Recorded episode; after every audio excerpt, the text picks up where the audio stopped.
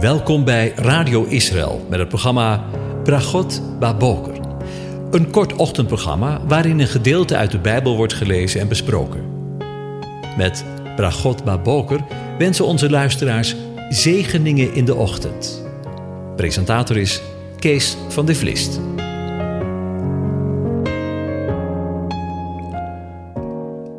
Hartelijk welkom, beste luisteraars weer. En Bokatov, goedemorgen. We gaan vandaag weer verder met elkaar om na te denken over, en dit is de vierde dag al, van de tien ontzagwekkende dagen. En ik wil vandaag beginnen met het lezen van een aantal versen uit Leviticus 23. En daarvan de eerste vier versen als eerste.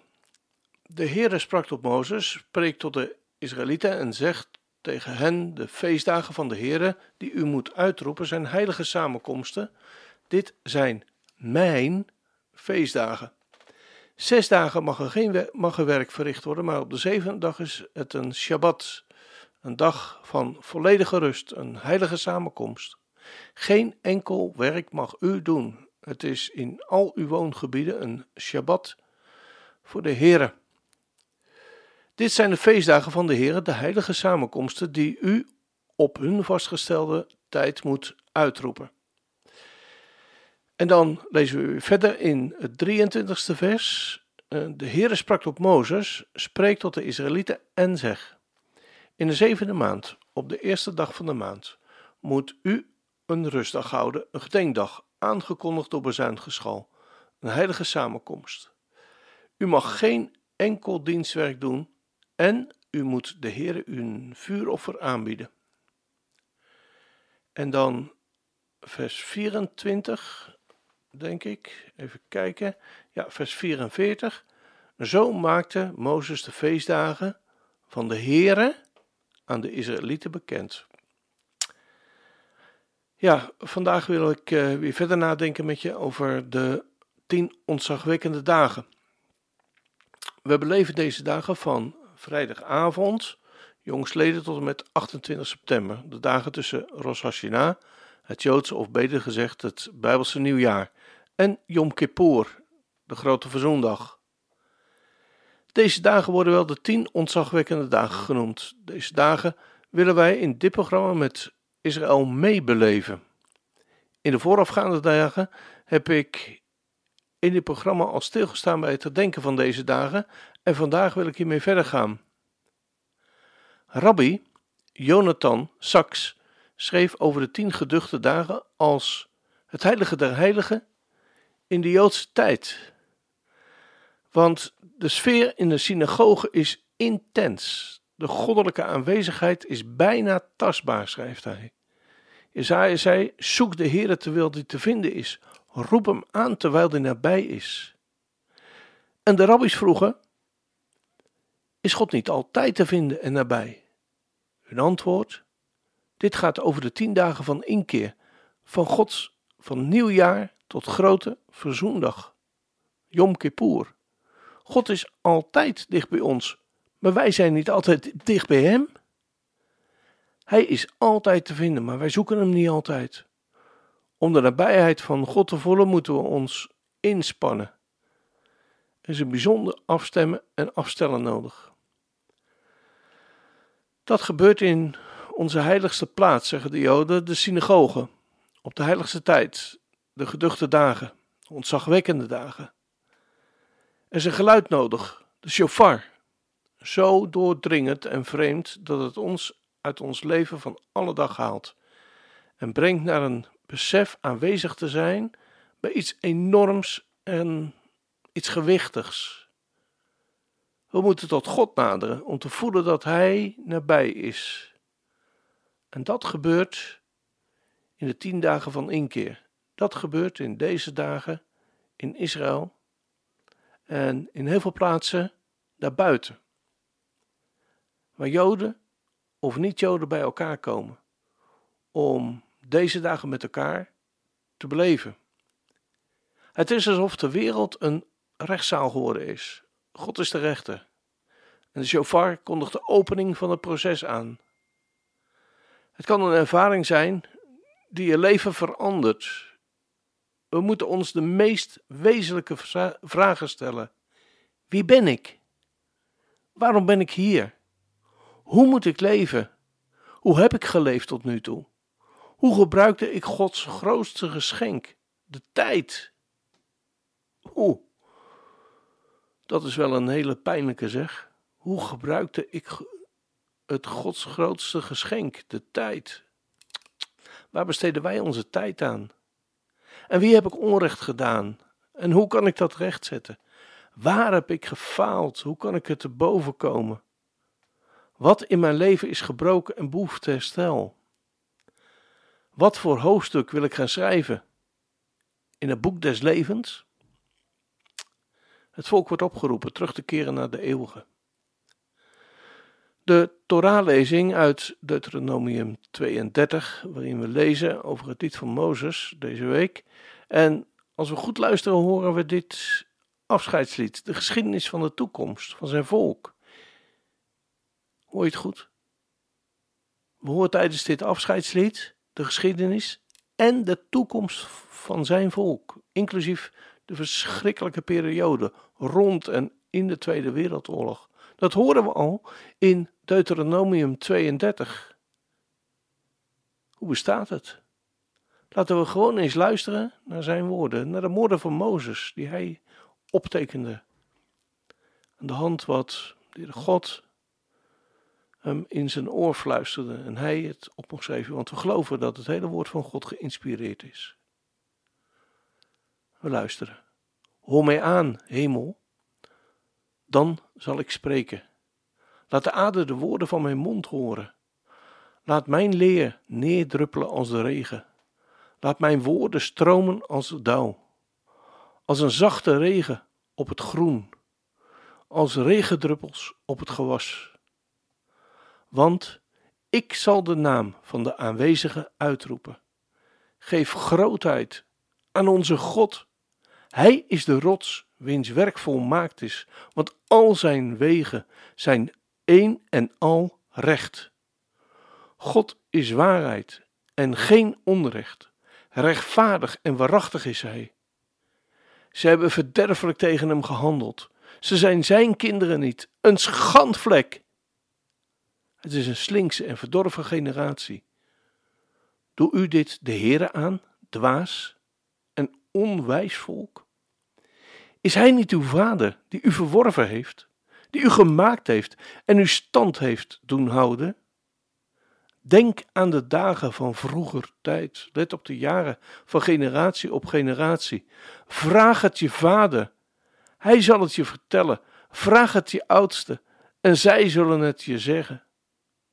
Toen de Allerhoogste aan de volken het erfelijk bezit uitdeelde, toen hij Adams kinderen van elkaar scheidde, heeft hij het grondgebied van de volken vastgesteld. Luister je goed? Heeft hij het grondgebied van de volken vastgesteld over het komstig het aantal Israëlieten. Want het deel van de Heere is zijn volk. Jacob is het gebied dat zijn eigendom is. Hij vond hem in een woestijngebied, in een woeste huilende wildernis. Hij omringde hem, hij onderwees hem. Hij beschermde hem als zijn oogappel. Zoals een arend zijn nest opwekt, boven zijn jongen zweeft, zijn vleugels uitspreidt, ze pakt en ze draagt op zijn vlerken, zo heeft alleen de aanwezige hem geleid en er was geen vreemde God bij hem. Hij liet hem rijden op de hoogte van de aarde en hij at de opbrengsten van het veld. Hij liet hem honing zuigen uit een rots en olie uit hard gesteente, boter, boter van runderen en melk van kleinvee, samen het vet met het vet van de lammeren, van de rammeren die in Bazan weiden en van bokken die samen met het allerbeste van de tarwe, het druivenbloed, goede wijn hebt u gedronken. Maar toen Jesurun vet werd, trapte hij achteruit. U bent vet, u bent dik, u bent vet gemest. Toen verliet hij God, die hem gemaakt heeft. Hij versmaadde de rots van zijn heil. U hebt hem tot naijver gebracht met vreemde goden, Met gruwelijke daden hebben ze hem tot toren verwekt.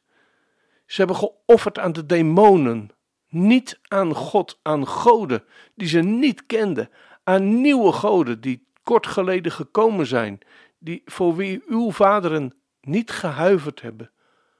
De rots die u verwekt heeft, hebt u veronachtzaamd, en u hebt de God die u gebaard heeft vergeten. Toen de Heere dat zag, verwierp hij hen, uit toren tegen zijn zonen en zijn dochters. Hij zei: Ik zal mijn aangezicht voor hen verbergen, ik zal zien wat hun einde is. Want ze zijn een totaal verdorven generatie, kinderen in wie geen enkele trouw is. Ze hebben mij tot naijver gebracht met wat geen God is. Ze hebben mij tot toorn verwekt door hun nietige afgoden. Ik zal hen daarom jaloers maken door wat geen volk is. Door een dwaas volk zal ik hen tot toorn verwekken. Want een vuur is aangestoken in mijn toorn. Het zal branden tot in de hel. Het zal het land met zijn opbrengst verteren en de fundamenten van de bergen in vlammen zetten. Ik zal verschrikkelijke dingen over hen ophopen. Al mijn pijlen schiet ik op hen af. Uitgeteerd door honger, verteerd door de pest. En bitter verderf zullen zij zijn. Tanden van wilde dieren zal ik op hen afvuren. Met vurig vergif van slangen die in het stof kruipen. Buiten berooft het zwaard en binnenskamers de verschrikking. Zowel de jongen als het meisje, de zuigelingen, samen met de grijzaad. Ik zal, ik zal hen naar alle kanten verspreiden.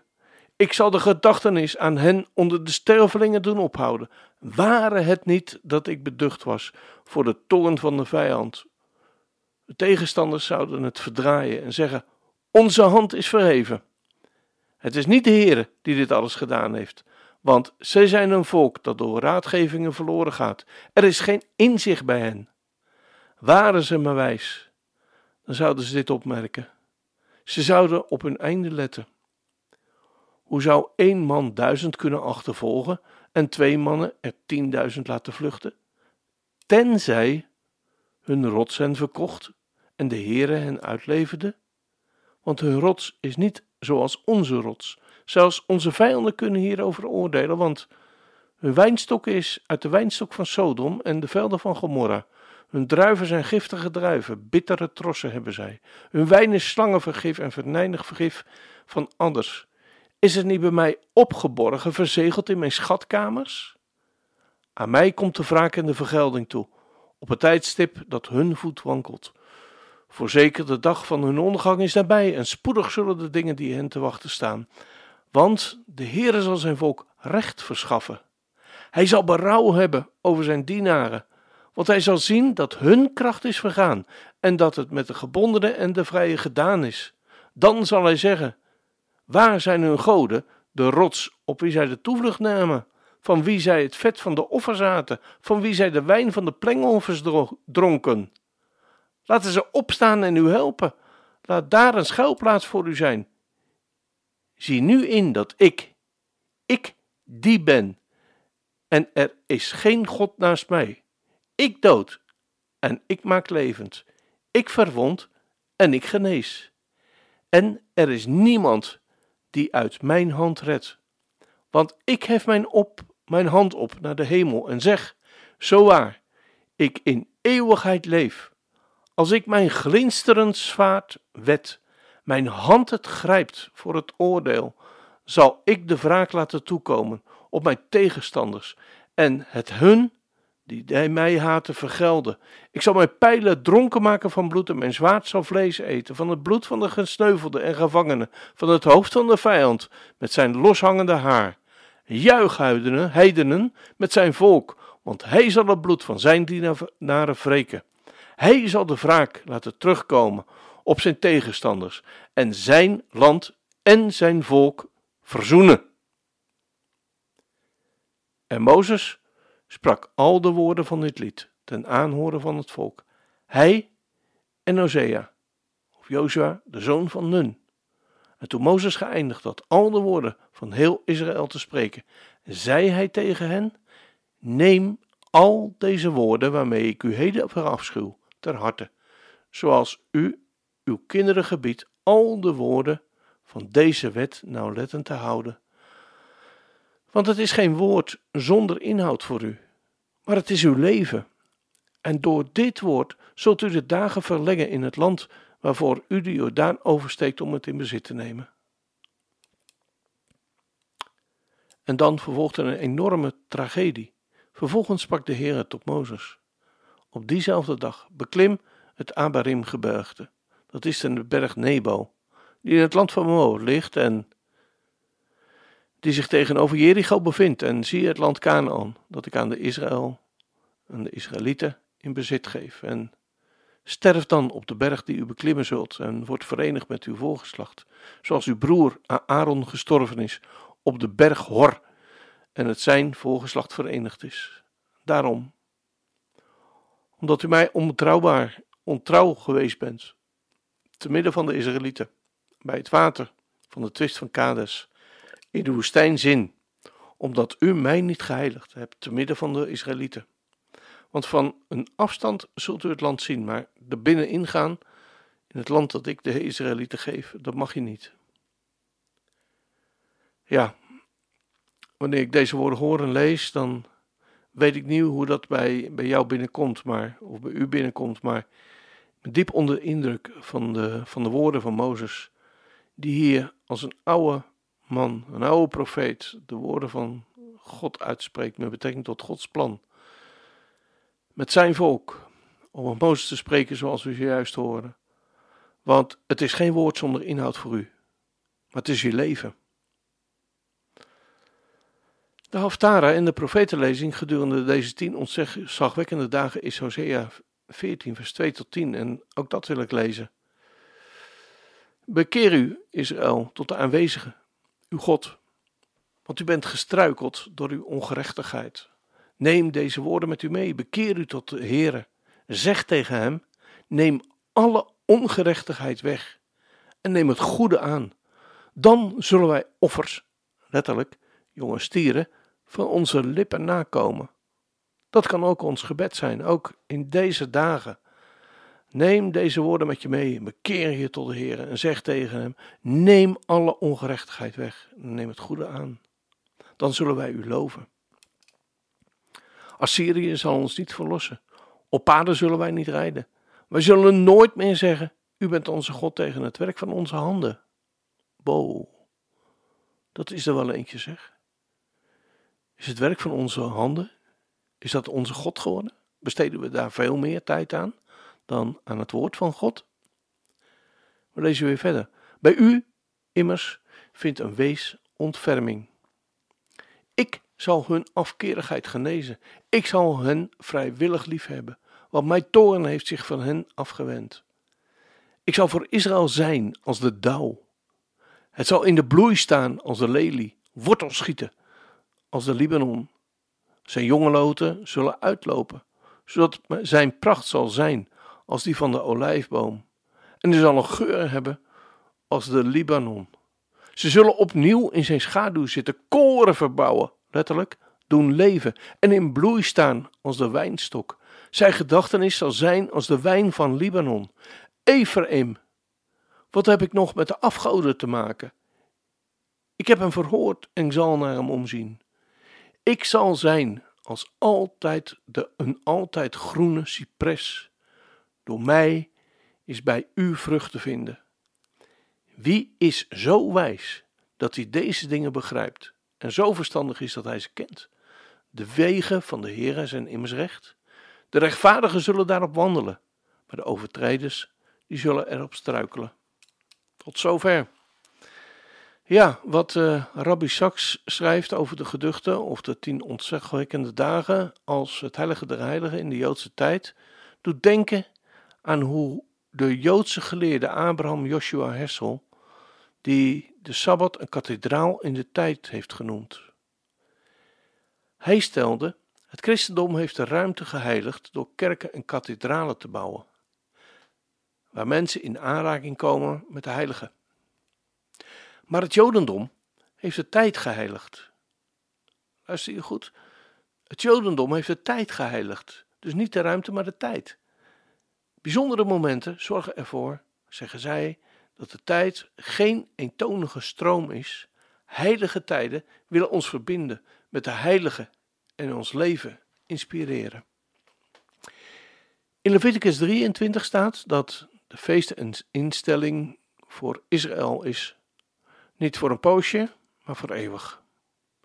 Ieder die zich verbonden weet met Israël, of zeker ook met de Messias van Israël, mag dit bijzondere feest zeker gedenken, want het is goed om collectief als familie of als volk, als wereld, jaarlijks gezamenlijk stil te staan bij ons handelen en denken. Zoals goed. Ook elkaar vergeven en ruzies bijleggen, om dan pas te kunnen opgaan naar het huis van Adonai. Landen hebben zo een jaarlijkse gedenkdag, zoals bijvoorbeeld Nederland 4 mei. En Israël heeft ze ook. Maar de Bijbelse gedenkdagen worden wel eens achterloos aan de kant geschoven, terwijl deze juist zo diepzinnig en doeltreffend zijn. Misschien is deze inleiding of deze ochtend toch iets waarmee ik je aan het denken gezet heb.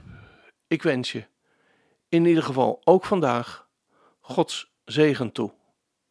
We gaan weer luisteren naar het lied van deze ontzagwekkende dagen. En doen dat weer aan de hand van een nieuwe en een andere uitvoering. Het is uh, het Widdoe-gebed van Yom Kippur. Het is een Joodse zonde en schuldbeleidenis. Een gebed om zelf hardop te beleiden en een Baal Teshuvah te worden. Het is een keuze om te breken met de zonde, vergeving te vragen en je te laten reinigen door het offer van de Messias, Yeshua, gebracht heeft en op zoek te gaan naar Gods bestemming voor je leven. We gaan luisteren.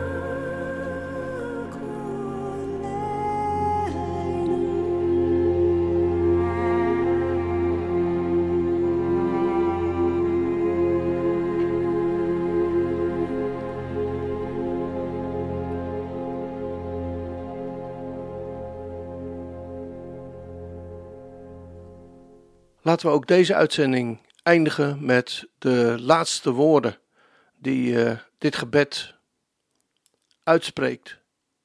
Onze Vader, onze Koning, wees ons genadig, verhoor ons.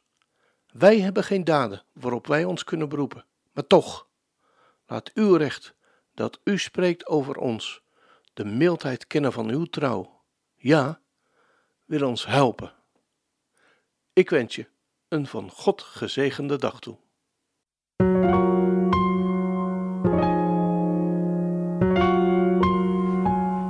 U hebt geluisterd naar het programma Bragot Baboker. Een kort ochtendprogramma waarin een gedeelte uit de Bijbel wordt gelezen en besproken. Wilt u het programma nog eens naluisteren, dan kan dat. Ga naar radioisrael.nl en klik onder het kopje radio op Uitzending gemist.